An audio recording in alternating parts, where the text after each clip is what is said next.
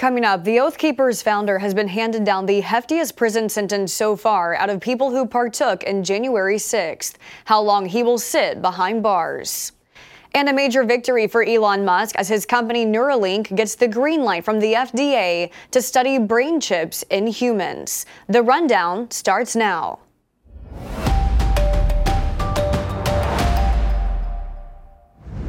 This is Straight Arrow News, bringing you unbiased, straight facts. Thanks for joining us. I'm Karah Rucker.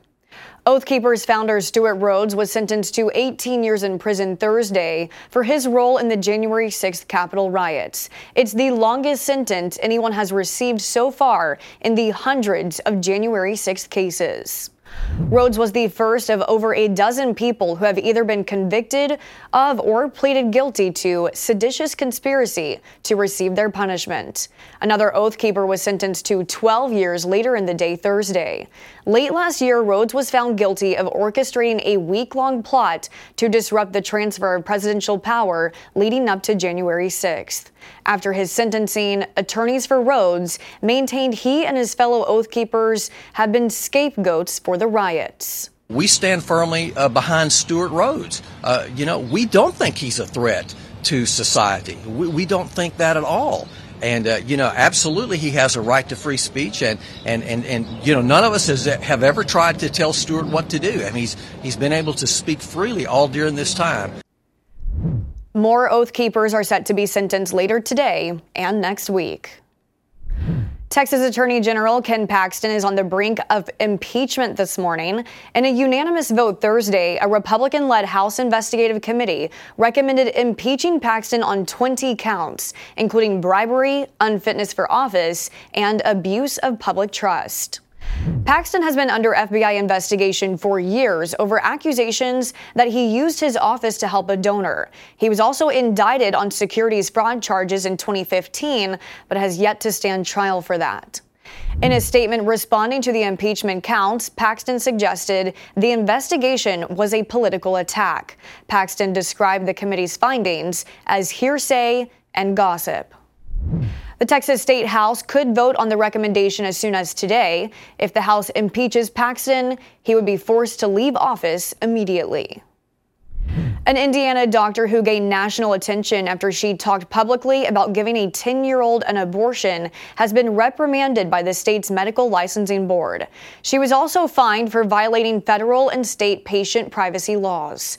Dr. Caitlin Bernard is allowed to continue practicing medicine in Indiana, the board ultimately deciding Dr. Bernard did keep the 10 year old girl's identity protected and didn't realize her remarks would gain so much attention following the overturning of Roe v. Wade when abortion became one of the nation's top debates.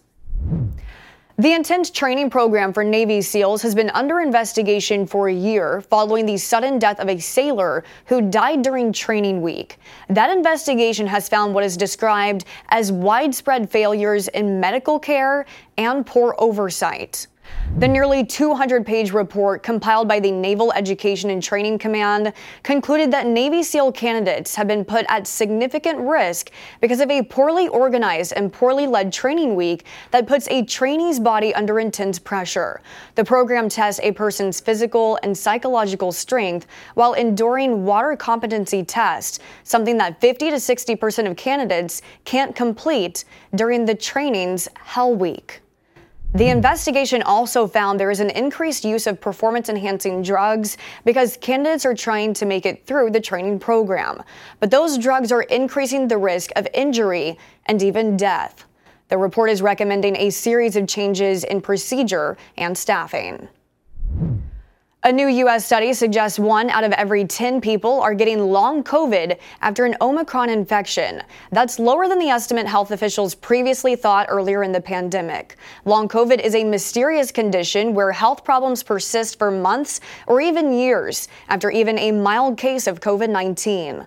According to the study, there are about a dozen symptoms that most distinguish long COVID fatigue, brain fog, dizziness, and loss of smell and taste are a few of those symptoms. Little is known about what causes long COVID, how to treat it, or even diagnose it, which is why this study was conducted to try and better understand the mysterious prolonging of COVID. A huge step forward for Elon Musk's Neuralink. The FDA has given the okay for the company to conduct its first ever in human clinical study using its brain implants, which are meant to help patients with severe degenerative diseases like ALS and eventually regain their ability to communicate by moving cursors and typing with their minds. The clinical trial is not yet open for patients to apply for. Neuralink previously faced multiple hurdles from the FDA, with many skeptical to ever see in human trials. The FDA's approval is a major win for Musk and the future exploration of brain chip technology. These are your top stories. Thanks for joining us for the rundown. We're on a mission to bring back trustworthy journalism by serving only you, not an agenda. Be sure to check out more of our work at straightarrownews.com. And you can also find the latest rundown episodes available as a podcast across streaming platforms. We'll see you back here next week. Until then, I'm Karah Rucker. Have a great day.